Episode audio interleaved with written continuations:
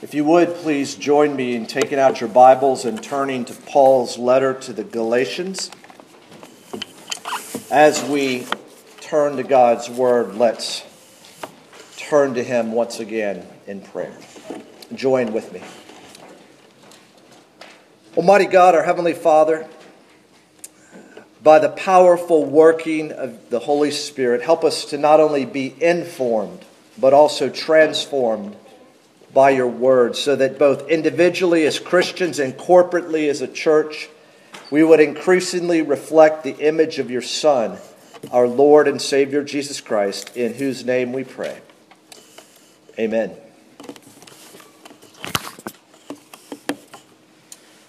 A few years ago, I had the opportunity to travel to the most heavily armed and defended border between two countries in all of the world.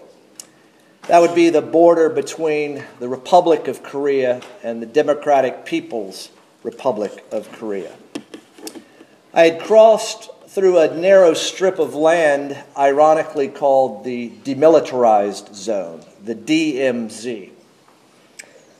And I was at that village of Panmunjom, and I was at the blue building, and I walked around the table between two countries. And, and even though soldiers from both sides looked and stared at each other, it was clear that there was a ceasefire, there was a stalemate, there was, there was a truce, as it were.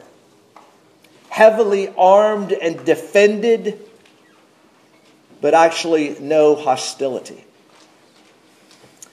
Now, that is a very bad. It is not a good illustration of the Christian life. Because the Christian life is both peace and war. Peace with God, as we've said before, it leads, believe it or not, to war. War with the world, the flesh, and the devil. That's why when I'm with a new believer who's come to faith in Christ, they're like, why is this stuff bothering me now? It never used to bother me. It's because being at peace with God, they are now at war with the world system, the, the, the flesh, their own sinful nature, the, the habits, and of course, the great enemy of God. It's a war that has been won. There is the already of the Christian life, but the war that continues to need to be fought, the not yet of the Christian life. We said a few weeks ago in chapter 13 of the Confession of Faith of Sanctification, it describes the Christian life as a continual and irreconcilable war. Three weeks ago, in verses uh, 16 through 18 of chapter 5 in Galatians, we looked at the Christian conflict and we saw the command to walk, the conflict between the flesh and the spirit, and the confidence that we had in this conflict. And we made note that the battle is fought not out there in the culture around us as much as it's fought in here, in our own hearts, um, as what we were according to the natural birth battles what we have become by the new birth. And two weeks ago, when I was last here, we looked at just another to do and not to do list, where we saw the, the works of the flesh and a warning that went with them versus the fruit of the Spirit and an encouragement that went with them. We saw the vices and the virtues, and we saw in particular that the virtues all led to none other than Jesus Christ, the only one who has truly borne the fruit of the Spirit, the unity of love, joy, peace, patience, goodness, kindness, gentleness, and self control. Only Jesus. Well, today, in verses 24 through 26, after we've examined the combatants, flesh and spirit, Paul is going to give us more instruction on how to fight how to fight. Here we are at week number 21 in our series. Remember, the gospel is under threat. There's a clear and present danger to the church in Galatia. Paul, who established the church, is following up and he's pastoring the church. He's writing a letter. And that letter, remember, is six chapters with a basic outline of autobiography, Paul's personal defense of his gospel ministry, followed by theology, Paul's theological defense of the gospel message, and ethics, the last two chapters, Paul's practical application of the gospel message to the lives of his readers. Now remember, why is or how is the gospel under threat? Because the false teachers in and around the church were saying that faith in Christ is necessary. But they were also saying faith in Christ is not enough. And that, my friends, was a danger, a threat to the gospel. And so Paul poured his energy, his effort into making the gospel clear. Beginning in chapter 5, we see that move from theological exposition to practical theological application. If you had to sum up the theme of Galatians, it would be found in chapter 2, verse 16, where three times Paul articulates and shouts out the doctrine of justification by faith in Christ alone.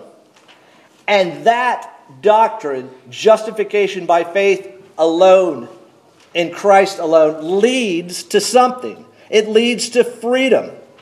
And it Paul goes on and beginning to talk about freedom to talk about what counts, faith working through love. Faith energizes love, which is at its heart self giving, and love is operating in this arena of freedom to which we have been called. In the first 12 verses of chapter 5, Paul says, Don't lose gospel freedom by falling back into legalism and works righteousness. And in verses 13 and 15, he says, Don't abuse gospel freedom by running ahead into license, because you are now free to serve. Paul wants us to be reminded that Jesus really does set us free. And the Holy Spirit keeps us free so that liberty does not fall back into slavery or lean forward into license. The Holy Spirit enables Christian liberty to get out and stay, get out of the ditch and stay on the road of love, not fall off the road and into the ditch of legalism on one side or license on the other. We have been reminded in these verses that the Christian has been freed from the curse of the sin and the condemnation of the law, and thus is now at liberty, at liberty to serve through love by the power of the Holy Spirit. The Christian life is a call to freedom. Again, we see it in verse 13. For you were called to freedom, brothers. And in this freedom that we are called, we are also called to take action, to keep company, and to love people. And so we'll explore our text for the next few minutes using a three part outline for these three verses. And again, the, uh, the bulletin went to print before the outline came to mind. It's real simple. The action we take, the company we keep, and the people we love. And each of those is associated with the verse. The action we take, the company we keep, and the people we love. Join with me as I read verses 24 through 26. And those who belong to Christ Jesus have crucified the flesh with its passions and desires. If we live by the Spirit, let us also walk by the Spirit. Let us not become conceited, provoking one another envying one another. Verse 24, the action we are called to take. I want us to notice, first of all, who we are. It's a question of identity. Notice, and those who belong to Christ Jesus. Those are the people who have been called by the grace of Christ. And Paul made that clear all the way back in chapter 1, verse 6. To those who have been called by the grace of Christ. Those who belong to Jesus. Did you all realize that we just sang together a children's hymn? Did you all? I don't think we've ever sung that here before. But you know what? We're all children. Some of us are just older children, right? I belong to Jesus. We sang, I am not my own. We sang, He is Lord and King. It's a question of identity. This is who you are. Those who belong to Christ Jesus. It's the dynamic of the Christian life. Become who and what you already have been declared to be. I belong to Jesus. Those who belong to Jesus. Now, that's the who. What's the what? The action to take or the action that has been taken. Have crucified the flesh with its passions and desires. Here we are active, not passive. If you turn back to chapter 2, verse 20, Paul says this I have been crucified with Christ. It is no longer I who live, but Christ who lives in me. I have been crucified. Here, it's us who is taking the action.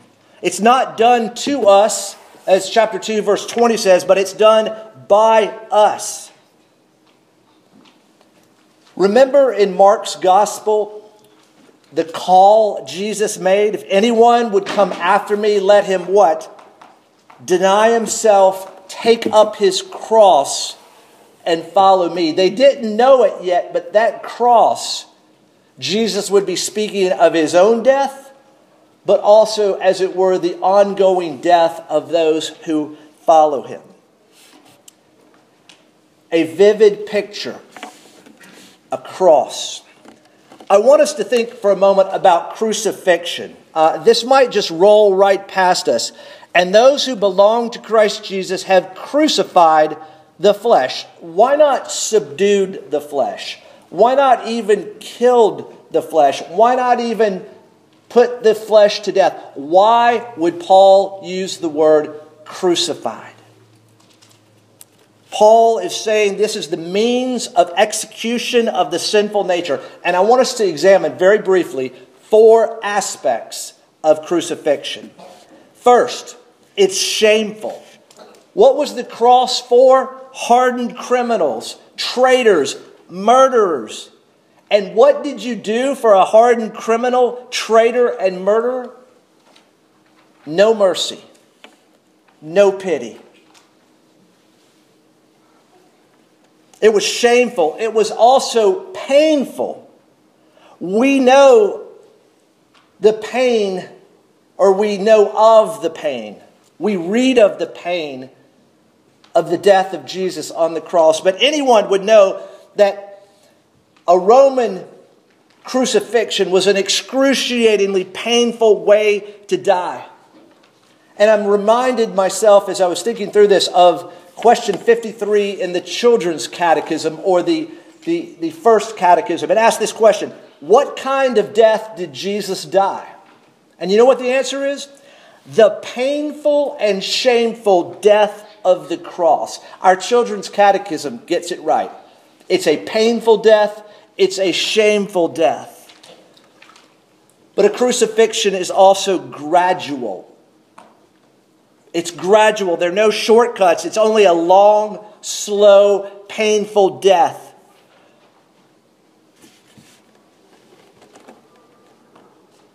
Once a person was, was fixed to the cross, they were left there to die slowly but surely.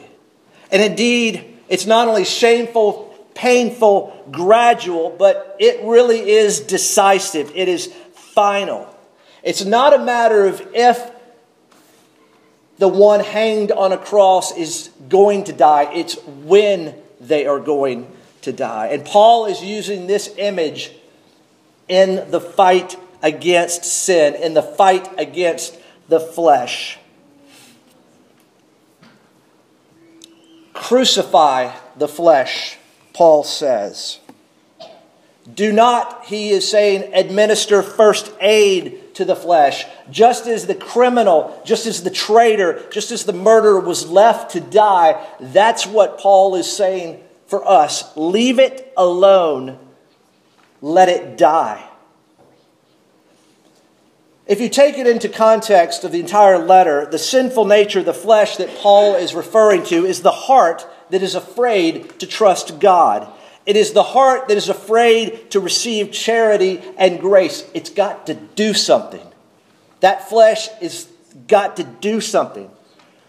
The means to identify and dismantle the idols is what Paul is talking about. Put an end to the attractive and ruling power of idols have in our lives and thus destroy their ability to agitate and inflame our thoughts and desires. And our thoughts and our desires go in one of two directions to be our own Lord or to be our own Savior. Paul is addressing not so much behavioral matters, although that is true, but rather motivational matters. Those who belong to Christ Jesus have crucified the flesh with its passions and desires. Yes, being identified with Christ in his death has put a decisive blow to our sinful nature. But as you know, it's a fight to the finish. Paul is going to now move from death, as it were, to life, from a call to put to death to a call to bring to life. And so here we are at verse 25 the company we keep. If we live by the Spirit, let us also walk by the Spirit. I want us to notice, first of all, again, who we are. It's a question of identity. It's those who live by the Spirit. Earlier, it was those who belong to Christ. Here, it's those who live by the Spirit. Now, let's remind ourselves about the Spirit. If you look just at Galatians, God sends His Spirit.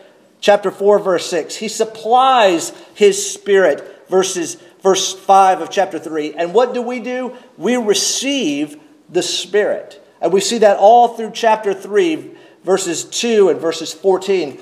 Christians are people who have received the Spirit. And we heard again from the Old Testament lesson, Ezekiel 36. God gives not only a new spirit, but He gives His Spirit. My Spirit I will put into you, we read. And because of who we are, people who live by the Spirit, this is what we do. We walk by the Spirit. The Spirit leads, but we walk, and now we walk. Um, I want you to look back up to verse 16. But I say, walk by the Spirit. And back down to verse 25. Let us also walk by the Spirit. It looks the same, doesn't it? Well, it's not the same. Two words, both translated walk, but very different. It's walk and then it's walk. And here, the word that's translated walk in verse 25 is a word primarily used in the military. It has to do with soldiers keeping in line, soldiers keeping in step. In fact, the New International Version translates it that keep in, let us also keep in step with the Spirit. It's an idea of a march in formation, a, a, a run in formation, a cadence is called. And the only thing we need to do, the only thing is listen to the cadence and keep in step. Now, some of you may have been in the military, others of you may have been in athletic teams when you might be rowing together or somebody is biking together and you're calling out a cadence. You don't have to know where you're going. You don't have to worry about how fast you're going. All you need to do is listen and keep in step with the cadence, as it were, that is called. And so, the first aspect of the company we keep is the Holy Spirit is with us. The Holy Spirit indwells us. We have received. We are not alone. The company we keep, it's the Holy Spirit, but it's more than that because I think this leads us to see that we walk together. Remember from Ephesians, we, we did a sermon um, on maintaining the status quo from Ephesians chapter 4, and it was about maintaining the unity of the Spirit in the bond of peace. Not not uh, creating the unity, not breaking the unity, but maintaining the unity. And here, because there's one Spirit and the Christian has received the Spirit, there's a unity in the Spirit. Because the Christian life is lived in community with other believers, with those who also have the Holy Spirit. We walk, we run together, we stay in formation, we listen for the cadence call. There's no pushing, there's no shoving. We're walking together, we're running together, we're marching together. I don't know if you all have been in that, but it really is a great environment to keep you from quitting. Why? Because you've got brothers and sisters all around you, headed in the same direction, listening to the same call. And you know what happens when somebody starts to fall out of formation? You know what happens? People are already designated to circle back around and help out. My friends, an isolated Christian, there is, it, that, those two words should not be together, an isolated Christian. We walk together, we run together, we live together. And as we'll see in a moment, God provides what we need to walk, to run, to live together. So in verses 24 and 25, we have a summary of sanctification, the dynamic of the Christian life. We have mortification, putting the sinful nature to death. And again, Paul is using the illustration of a crucifixion and vivification, the coming to life of the new nature as empowered by the Holy Spirit. And this dynamic of the Christian life is on the basis of union with Christ, and we work out our salvation through mortification and vivification. We reject one path and we follow another. We turn from evil, we follow God. Calvin said it simply, and he said it best. The death of the flesh is the life of the Spirit. The death of the flesh is the life of the Spirit. And you could flip it around as well. The life of the Spirit is the death of the flesh. The life of the Spirit is the death of the flesh. The Holy Spirit rarely works in extraordinary ways, usually through the ordinary means of grace the word preached and read, the, the sacraments observed, prayer together as a church. Do we want to see the Holy Spirit at work? In bringing things to life, we'll then look for love and joy and peace and patience and kindness and goodness and gentleness and self control. That's where the Holy Spirit is at work. Well, now Paul will bring us back, as it were, to a practical outworking where the rubber meets the road and the rubber meets the road in relationships with one another. Because chap, verse 26, the people we are called to love. There's a war that's going on inside of us, and at times that war comes outside of us. Because the works of the flesh destroy fellowship and relationships. What keeps you up at night the most? Is it finances? Is it the future of our country? Is it uh, the potholes on the roads around here now? Like, do I have to really drive on that road again tomorrow? I bet what keeps you up at night is problems with relationships. My friends, as I'm out and about, I run into people who are incredibly bitter. Bitter at friends, bitter at families members.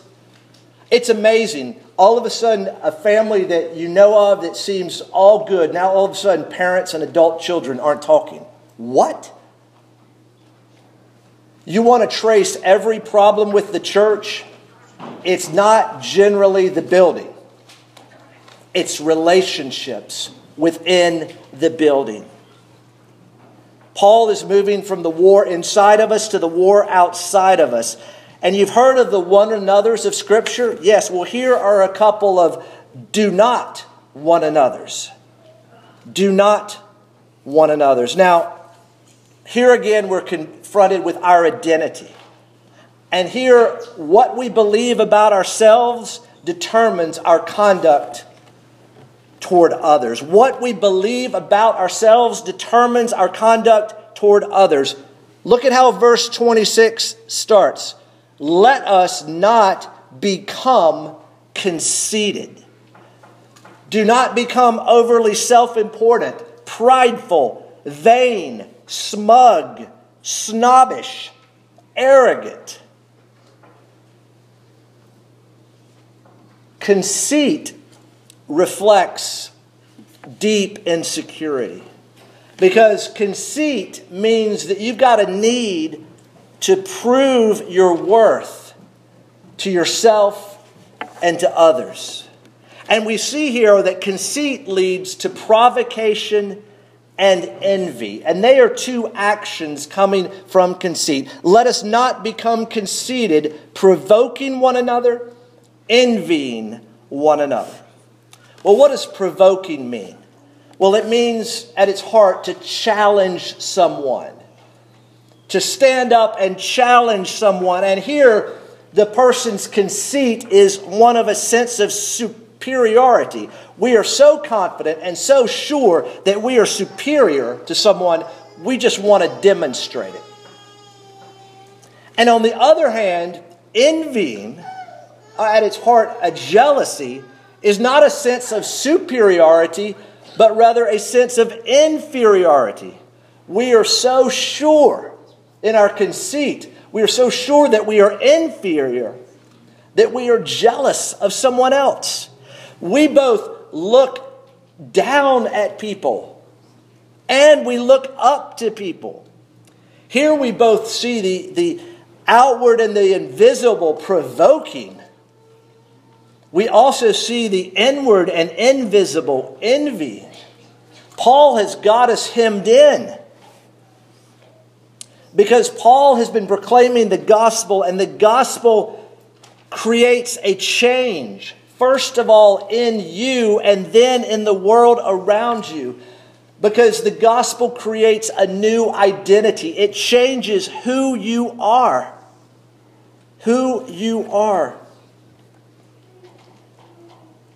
And you, the new you, no longer have a need to compare yourself to others. I'm better than someone, I'm worse than someone. How we view ourselves is determined by our understanding of the gospel. Let me ask this question. I've talked about it before, but who are you? Who are you? Who am I? Because the gospel, believing the gospel, the good news that Jesus lived the life that we should live and he died the sacrificial death for the rebellious life that we did, doing that in our place on our behalf, that fundamentally changes who we are. We no longer have to pick a fight. We no longer have to put down someone else. Why? Because we're saved not by what we do. We're saved by Jesus and He changes us to the degree that we are functionally earning our worth through our performance, either operating out of I'm superior or I'm inferior. Because if we are saved by works, we will either be confident but not humble when we feel superior. And when we feel inferior, we will sort of be humble but not confident. Only the gospel makes us neither self confident nor self disdaining, but rather bold and humble. John Stott, in his commentary of this passage, says this Truly, Christian re- relationships are not governed by rivalry, but by service the correct attitude toward other people is not, I'm better than you and I'll prove it, nor, you're better than I and I resent it, but rather, you are a person of importance in your own right, because God made you in his own image and Christ died for you. And it is my joy and privilege to serve you. Do you see how, once again, Paul brings things to a very practical matter? In this putting to death and bringing to life, crucifying the flesh, living by the Spirit, walking by the Spirit, what is happening? We are able to love people. We are able to truly work our faith out through love. As we read in Romans, what love is the sum of the law, putting the flesh to death, living by, walking by the Spirit, bringing the new life, as it were, to life, is that dynamic of the Christian life that enables us to love. My friends, look around here. We're all, except for me, sitting in a pew, right? We're all equal in the eyes of the Lord. Yes, some of us have different gifts, abilities, and we use them to God's glory. But God places us in a church to help one another because none of us is omnicompetent. None of us has all the gifts and graces. We need one another, and we need to serve one another. Paul gets very practical. Do not provoke, do not envy. Let's end by asking a question, making a statement, and asking another question. Are you dying to live? Are you dying to live? Are you putting sin to death? And are you pursuing holiness, that which is good and true and beautiful? It's a question I need to ask myself every day. Am I dying to live? The next is a statement.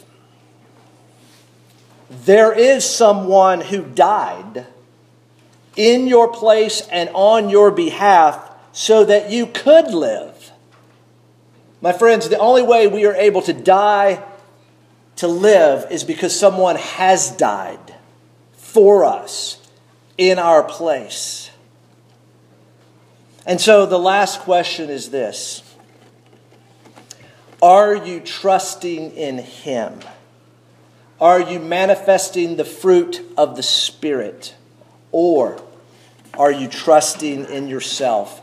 doing the works of the flesh that are an attempt to prove that you are better than someone, or sadly, to prove that you are worse than someone. My friends, in the race we're running, we're all listening to the same cadence call. And we are called today and every day to keep in step with the Spirit as we are all dying to live. Let's pray. Almighty God, our Heavenly Father, we thank you for this word, your word, your living word that is living and active. And Father, we, in hearing your word, we acknowledge that we we're so wicked and sinful that Jesus had to die for us. And yet, Father, we also acknowledge that we are so loved and treasured that Jesus was glad to die for us. Indeed, Father, those who believe and trust in Jesus are the joy set before him as he headed to his cross.